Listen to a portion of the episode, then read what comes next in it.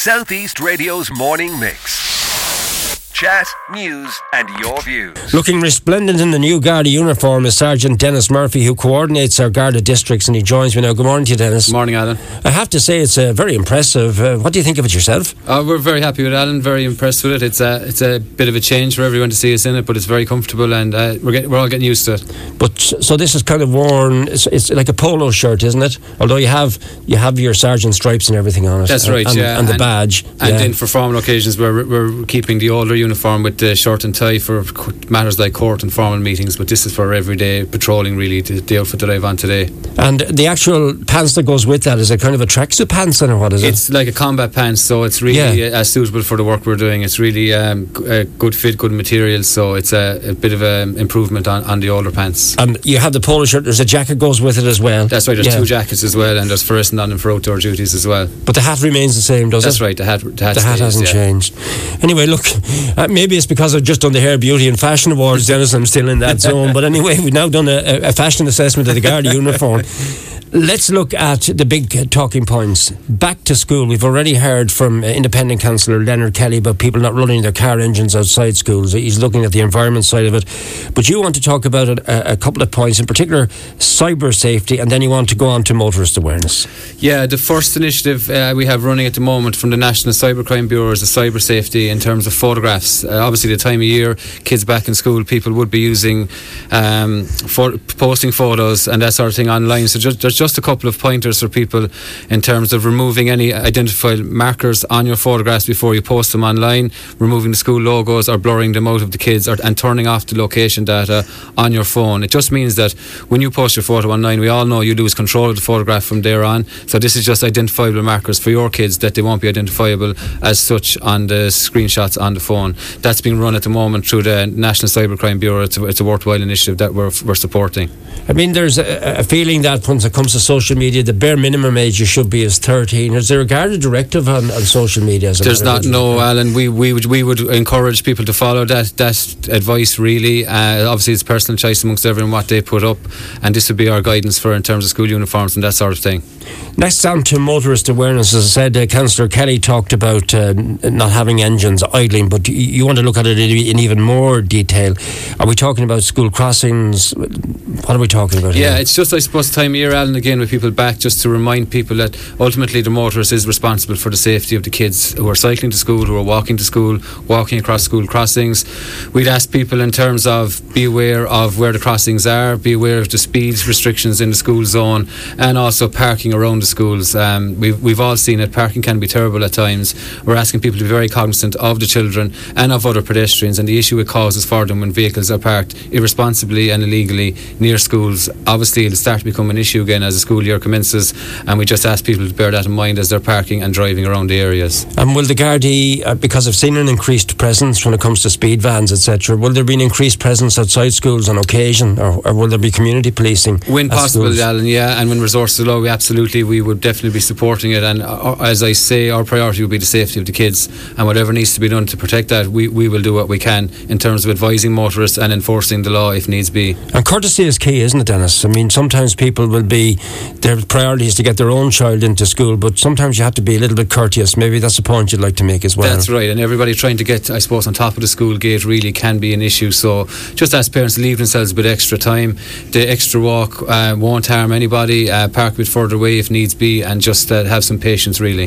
The next one, and I talked to, to one of your colleagues, Sergeant Collin, last week about this as well. It's a business watch in, initiative, and we spoke last week, Colin and me, about uh, shoplifting. Is it becoming a bigger issue? Yeah, it's definitely a prevalent crime at the moment. Um, I, I can definitely speak for Wexford Town where it, it is a huge issue. I suppose we have, have had a lot of success lately, and I would highlight some points in terms of where a couple of weeks back we had uh, one suspect who was arrested for four different thefts from the town on the same afternoon and found with the stolen property. He's currently before the courts. We also have some minor drug detections around the main street from groups of people around who have been stopped by Gardaí, obviously, and searched.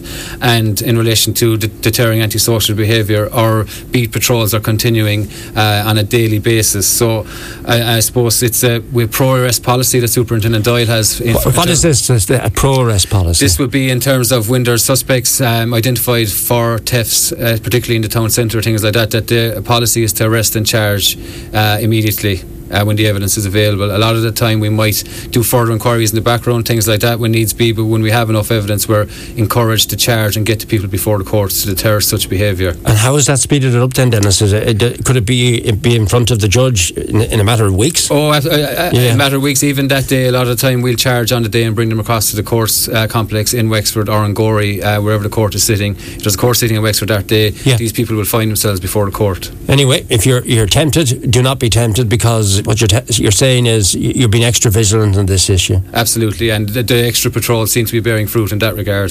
The Maritime Festival, we'll be speaking to the organisers of that later on in the week the Garda mounted and water units. What's happening? You're, you're, going to have a presence there, are you? Yeah, we're going to have the mounted unit and the water unit down on Saturday. They're great supporters of the Maritime Festival, so they'll be uh, present on the quayside with our local community policing unit, and it promises to be a great day. We always have great fun at the event, and we'd encourage anyone to come to come see us. We'll have some information leaflets and uh, Garda tent there as well, so that should be a great occasion. Sometimes I know it's nothing to do with you, but uh, I had a number of people even text me last Friday because the RNLI helicopter was flying around is there a way? I mean, what are your thoughts on that? Sometimes I think people need to know if it's an exercise or if it's not an exercise. I'm, sure there is a way where that's been done, Dennis. Yeah, I do see notifications seem to be going from the Coast Guard for the training exercise. A lot of times yeah. we are, the Gardaí are notified. Obviously, we, we don't put it out in, of in course public, not, but we no. do have the information.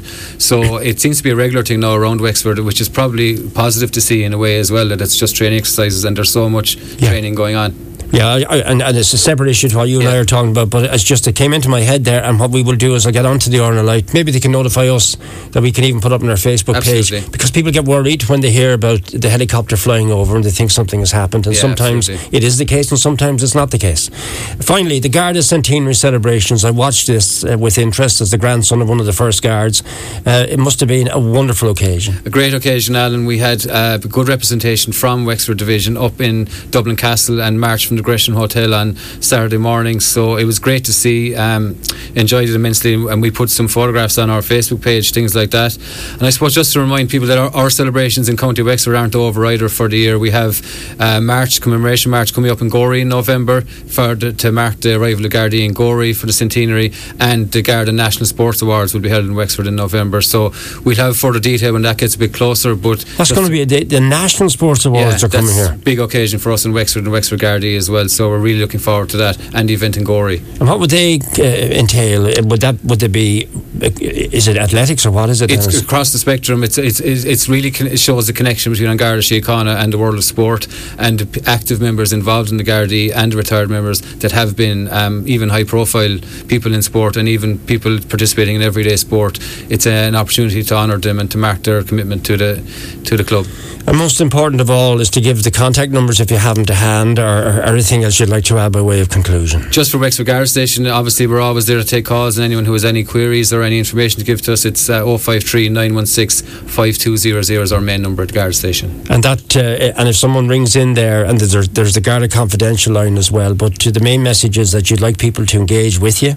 And the pop-up Garda stations, have they have they been a big success? Yes, they have, particularly in the Enniscorthy area and New Ross areas. The, um, very, very positive feedback on them and a great opportunity for people in the rural community to meet the Gardaí. Southeast Radio's morning mix. Chat, news, and your views. Alan Corcoran.